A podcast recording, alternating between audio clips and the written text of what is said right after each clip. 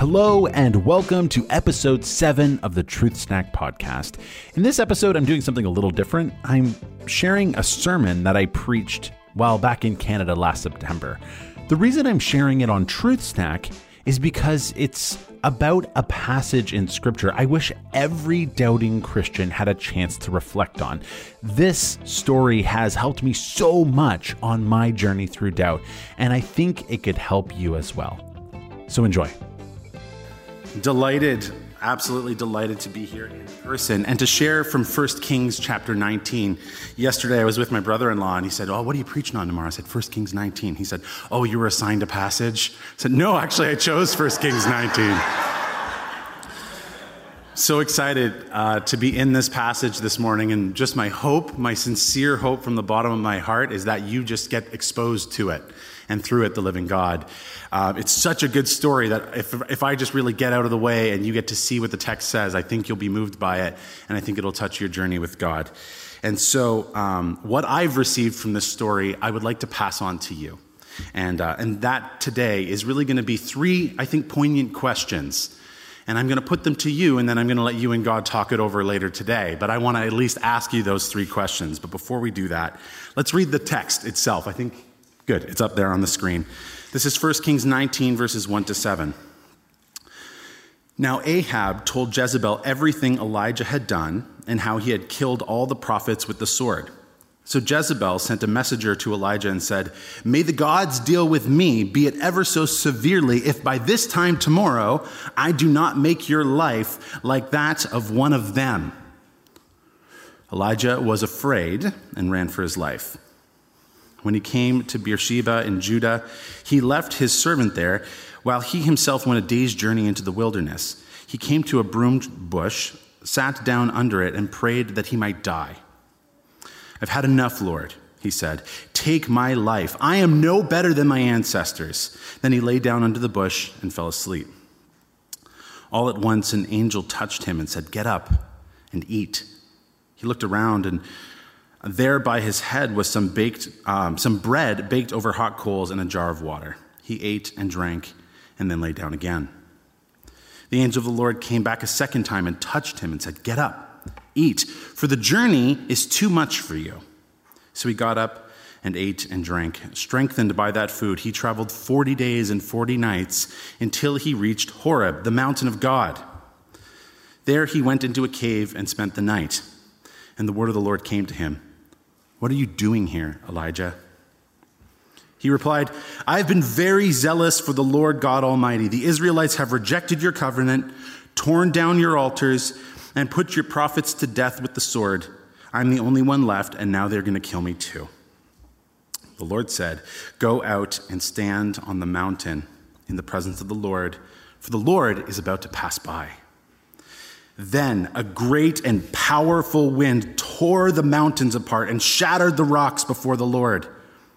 But the Lord was not in the wind. After the wind, there was an earthquake, but the Lord was not in the earthquake. After the earthquake came a fire, but the Lord was not in the fire. And then there came a gentle whisper. When Elijah heard it, he pulled his cloak over his face and went out and stood at the mouth of the cave. Then the voice said to him, What are you doing here, Elijah? He replied, I have been very zealous for the Lord God Almighty. The Israelites have rejected your covenant and torn down your altars and put your prophets to death with the sword. I am the only one left, and now they're going to kill me too. Then the Lord said, Go back the way you came and go to the desert of Damascus. When you get there, anoint Hazael, king of Aram, king over Aram. Also, anoint Jehu, son of Nimshi, king over Israel, and anoint Elisha, son of Shaphat, and Abel Meholah, to succeed you as prophet. Jehu will put to death any who escape the sword of Hazael, and Elisha will, be, will put to death any who escape the sword of Jehu. Yet I reserve 7,000 in Israel, all whose knee have not bowed down to Baal, and whose mouths have not kissed him the word of the Lord. Okay. Isn't that an incredible story? whew, I just want to get out of the way. Um, there's so much in there that is so profound and so beautiful. And so, like I said, we're going to journey through three questions this morning. And here's the first What if you don't have enough strength for the journey? What if you don't have enough strength for the journey? Elijah in this text has just come off of Mount Carmel, that famous scene where he calls down the power of the Lord and fire from heaven. He's flying high, but not for long, because then there's a threat on his life and he believes it. Great triumph followed by great fear and more than just fear exhaustion, depression, and even feelings of suicidality. Very high to very low. And it says in 1 Kings 19:4, while he himself went a day's journey into the wilderness, he came to a broom bush, sat down under it, and prayed that he might die. That's low. Twice the angel of the Lord comes to care for Elijah. Twice. And this is what happens. The angel of the Lord came back a second time, touched him, said, Get up and eat. This is what I don't want you to miss. For the journey is too much for you. So he got up and he ate and he drank. So in Scotland, when we moved there, we needed to furnish our home a little bit. It came furnished, if you know what I mean. Um, so we had to go get a few more things to round out a living room, like a seat. And, uh, and on Facebook Marketplace, we found a really big, beautiful, reclining chair for the living room. It was a couple miles away. They use miles over there. I don't know why. And so we were going to go get the chair, and we had no vehicle to do that with. And, uh, and so I said, I don't know. We want this free chair. We got to get it back somewhere. You've seen Mel. Not going to be great help in carrying it. And so I'm like, well, how are we going to get this thing back? And so I decide, at best, we'll take a bicycle and we'll somehow try to get this thing on top the bicycle and we'll kind of waddle down the pathways of Scotland until we get home. Now, I knew this was a bad plan and I knew it was going to be incredibly hard, but we really had no other option and we needed a chair. And when we arrived at the lady's house to pick up the chair, said, Oh, just pull your car around up front. I'm standing there with my bike. I'm like, No, we're here. we got everything we have to get this thing home. And she's like, I'll go get my van. You don't worry. Let me tell you, it's a great relief when your incapability is recognized by someone who is able to help. Amen? It's a great relief when your incapability is recognized by someone who is willing and able to help. That's what's going on in our story with Elijah here today. Home Depot's around, you can do it, we can help, and that gets into our system. We tend to think when it comes to the difficult parts of our lives that we can get through it. It'll be really hard. We can do it, but God could make it a little bit easier. We can do it, He can help. It sounds good. Unfortunately, the reality is sometimes that the, we don't have enough strength for the journey. So rather than it will be hard, but God can make it easier, sometimes the reality is it's impossible, but God can make it possible. That's what's happening with Elijah as he's encountering God. He's realizing that he can, does not have enough strength. He's down, way down. And God acknowledges that. He recognizes his incapability and he's willing to help. Isn't that a wonderful moment? Some commentators on this passage and many, many Old Testament theologians believe this is what's called a Christophany. Christ, O P H A N Y, Christophany. If you want to look it up, do some theological research this afternoon. It's going to blow your mind. You're going to love the Old Testament even more. What that means is that they actually think that this is an appearance of the Christ in the Old Testament. So let's roll with that for a second. Not everyone agrees with that, but I just want to roll with that because I think it's incredible. I want you to imagine Jesus showing up to Elijah and making him bread while he sleeps because he doesn't have what it takes to make it through the journey. So I just want to ask you what if you don't have enough strength for the journey? Is there something in your life that right now Jesus is saying, you know what, you actually can't handle this, and I need you to turn to me because I have bread from heaven that is going to sustain you on the journey ahead? What if you don't have enough strength for the journey? That's the first question. Here's the second question What if you are like your ancestors? In 1 Kings 19, it says this While he himself went a day's journey into the wilderness, we've heard that, he came to the broom bush, sat down under it, and prayed that he might die. I have had enough, Lord, he said. Take my life. I am no better than my ancestors. What Elijah meant by that was, You've given me a ministry to tear down the altars of these false gods. Uh, incomplete. I'm not done yet. In fact, uh, I'm not sure I'm going to get it done. I might be killed before it's done. I'm a failure. And I'm kind of like my ancestors, the, the, Israelites who came before me, incapable of keeping the influence of false gods out of our nation. So, you know what? If I'm like them, maybe I should share the same fate as them. And it's time to take me because I've failed. He's on Jezebel's hit list, and that is coming through in the way that he's starting to think. He is depressed and he's brought himself into the wilderness. But I think it's almost as if God sees what Elijah does, wanders into the wilderness, and God goes, Oh, that's a good idea. Elijah, mm, you've given me something. So I think there's something here I want to do. And so God takes Elijah on a, uh, what's the word? For almost two years, I've been searching for a word. And I, I've, I haven't quite found it, I, I, think, until recently. I'm looking for a word that encapsulates a journey, but it's, it's not just a journey. It's not just about getting from A to B. It's about that journey sometimes being hard, having uncertainty, dangers, fear, maybe some bad weather, maybe a trip and a fall at some times. But, but this is the thing about the journey is that those hard parts are, are part of the journey where you don't actually want to extract those difficult pieces had such a hard time finding the word for that. And with my work with Truth Snack, I tried to kind of come up with a phrase that would kind of encapsulate this idea of a journey that's hard but worthwhile. And I came up with adventurous truth seeking. Because for doubters, I think that's what they need to do. They need to go on a journey of adventurous truth seeking. And it's hard and it's scary and there's uncertainty and all of that. Thank goodness I moved to Scotland because Uh, in Scotland, there are trail markers for lots of different footpaths and such, but there are also trail markers for pilgrimages. And finally, I realized that's the word. That's what I'm looking for. There's actually a word in our spiritual tradition for this idea a pilgrimage. God takes Elijah on a pilgrimage. A pilgrimage is a transformative journey to a sacred center. If you're going to write something down today, that's a good one to write down.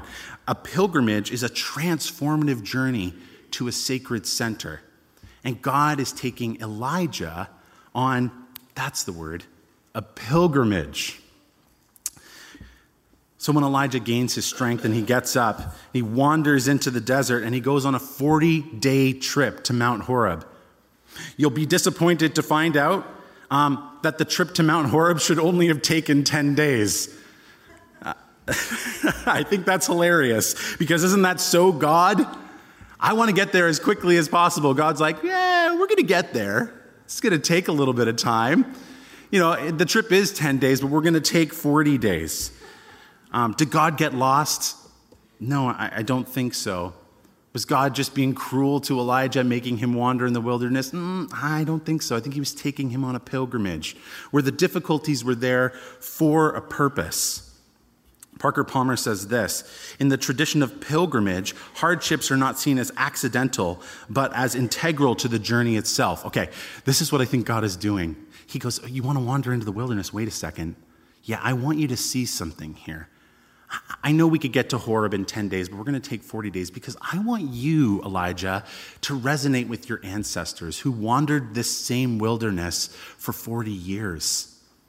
I want you to take the journey you're on right now and I want you to map it onto their journey and see that there are some similarities in how they encountered me in the wilderness. And I want you to encounter me in this wilderness too. And I think Elijah's smart enough to get it on day, you know, 27, right? He's like, okay, we're still going on this journey as he wanders through the wilderness. The journey is longer than it needs to be so that Elijah resonates with his ancestors before him. Here's the thing as followers of Jesus, we come from a spiritual family. We have a spiritual family tradition in which we encounter our God in long, on long journeys in the wilderness. Did you know that? That's the spiritual family you belong to. Jacob endured a wilderness journey. The nation of Israel endured a wilderness journey. We're learning about Elijah and his wilderness journey today. Christ himself endured a wilderness journey. We might all have a wilderness journey ahead of us. It's part of our family tradition. In Scotland, there are lots of beautiful hills to hike, and, and, that's basically what we do with our weekends is we find a new hill to conquer. And there's one by our place, Lucklaw Hill. We can see it from our home, and it takes about an hour to walk from our home up to the top of the hill. And recently, Mel and I were walking there, and uh, while we were walking, I said, wouldn't it just be great if we could just teleport to the top of that hill? Because all we really want is the view, right? Like that's what we're really aiming at here. Um, and so we keep kind of trudging down our farm roads, trying to get to the top of Lucklaw. And not five minutes later, we pass just piles of blackberry bushes on the side of the road that are filled with fruit. And we dig around in our bag and we find a plastic grocery bag and we start filling them up, right? And we had custard and blackberries that night and it was absolutely wonderful. And it wasn't missed on me that if we had teleported, we would have missed the blackberries. Sometimes there's something life giving hidden along the way. And in the journeys that God takes us on, even the ones that are difficult, there's something life giving hidden along the way. So I just want to ask you that question again. What if you are like your ancestors and God has something for you even on pilgrimages that He might bring you on? What if you are like your ancestors and there's something in that that will be life giving for you. Here's our third and final question What if God wants to meet you in a new way on the mountain? What if God wants to meet you in a new way on the mountain?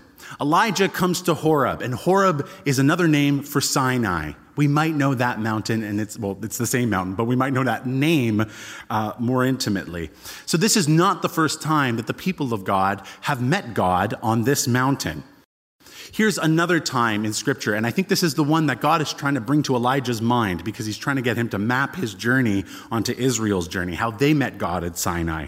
So in Exodus 19, it says, Then Moses led the people out of the camp to meet with God, and they stood at the foot of the mountain, Mount Sinai, also called Mount Horeb. Mount Sinai was covered with, with smoke because the Lord descended on it in fire. The smoke billowed up from it like smoke from a furnace, and the whole mountain trembled violently. Elijah's just coming off of his encounter with God on Mount Carmel. He's used to this kind of encounter with God the power, the energy, the fire, the trembling mountain, the, the magnificent displays of God's omnipotence. And now Elijah's coming to another mountain where people have encountered God that same way on the mountain.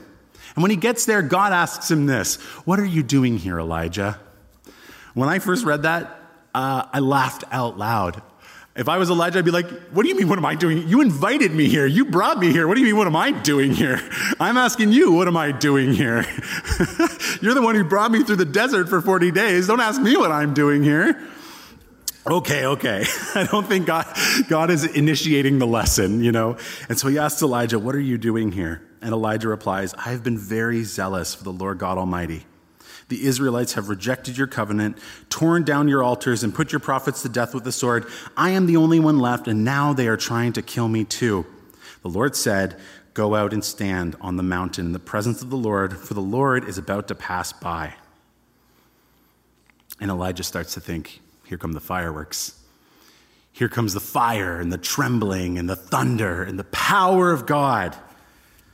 But we see all those things. We see the wind and the earthquake and the fire. But God is not in those things.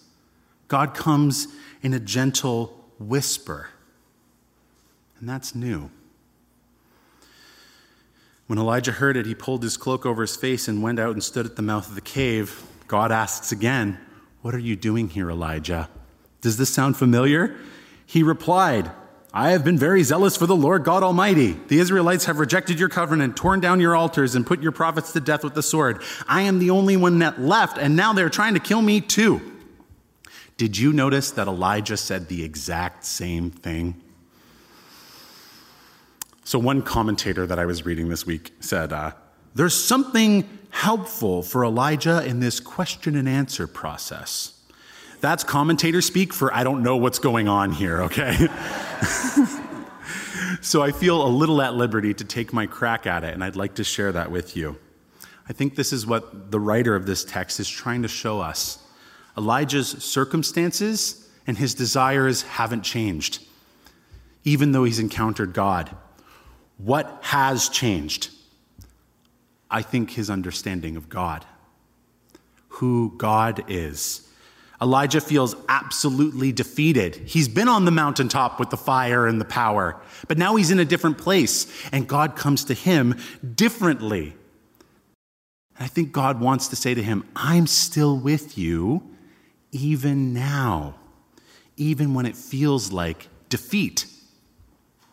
Father Timothy Gallagher says this, I think it's a good quote God's loving providence does not include only half of our experiences. Spiritual consolation, yes. Spiritual desolation, no. But rather is always active in our lives, both in giving us spiritual consolation and in permitting us to experience the trials of spiritual desolation. God wants to tell Elijah, Yes, I'm with you on the mountaintop when I re- reveal myself in power, but I'm also the God who comes in a gentle whisper, the one who comes to you when you're weak. I'm the God of both of those moments. God's presence is in the power, the displays of power, but also in displays of gentleness, humility, and what we would say are foolishness, weakness.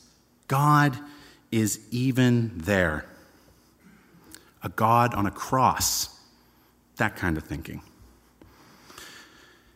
The greatest concern I had in putting together all of this sermon this morning was that somehow it would sound as though I'm being flippant about the difficult challenges we go through. As though I'm telling you to get over it, God's with you, stop complaining, it's not a big deal if you're suffering. I'm not saying any of that. The suffering we go through can be unbelievably uh, life shaking. But I think God is asking us to trust Him. A few years ago, I just want to share, I went through a time when I was uh, at probably the lowest point of my life. I was depressed, and if I'm being honest, I was struggling with suicidality, which is why I think this story just resonates with me so much. And I was telling a new friend about my story and what I was going through, and I was not completely healed on that journey yet. And my friend said to me, Well, good. I don't really trust people who haven't suffered. Ooh, well, I thought a lot of things, most of which are not sermon appropriate, if you know what I mean. It was hard to hear. And later, I learned a lot more about this new friend. And I learned that they had suffered incredibly deeply in their life and that it had transformed them. And I think what they were just trying to say was that you're going through something really hard, but you know what? It's also going to transform you because God is with you. So I don't want to be flippant about pain or how difficult the pilgrimages are that God can ask us to go on, but He is asking us to trust Him. To trust Him. So, what if God wants to meet you on the mountain in a new way? Here are our three questions today. What if you don't have the strength for the journey, but Jesus is willing to empower you? What if you are like your ancestors, and there are things that God wants to teach you, even in the wildernesses of your life. And what if God wants to meet you in a new way on the mountain? It won't always immediately transform how you feel or what you want, but it can change everything. It does change everything when we have a deeper understanding of who our God truly is. Let's pray together. Lord Jesus, I just thank you for this beautiful text in which you show us your compassion for us and your willingness to make sense of the trials that we go through. Lord Jesus, I'll admit I don't know how to make sense of my life and its suffering. I don't know how to make sense of Scripture. I don't even know how to make sense of Jesus' own life unless the deaths that we encounter in life are paired with a coming and greater resurrection. It does not make sense without that hope. and yet we can place that hope in you. Jesus, will you transform us through an encounter with you through this text of your word? I pray all these things in Jesus' name. Amen. Thanks for joining us on the Truth Snack podcast. If you have something to add, don't be shy to reach out via social media or email me at matt at truthsnack.ca. If this podcast was helpful for you, please share it with someone you think it would benefit. And I'll see you next time.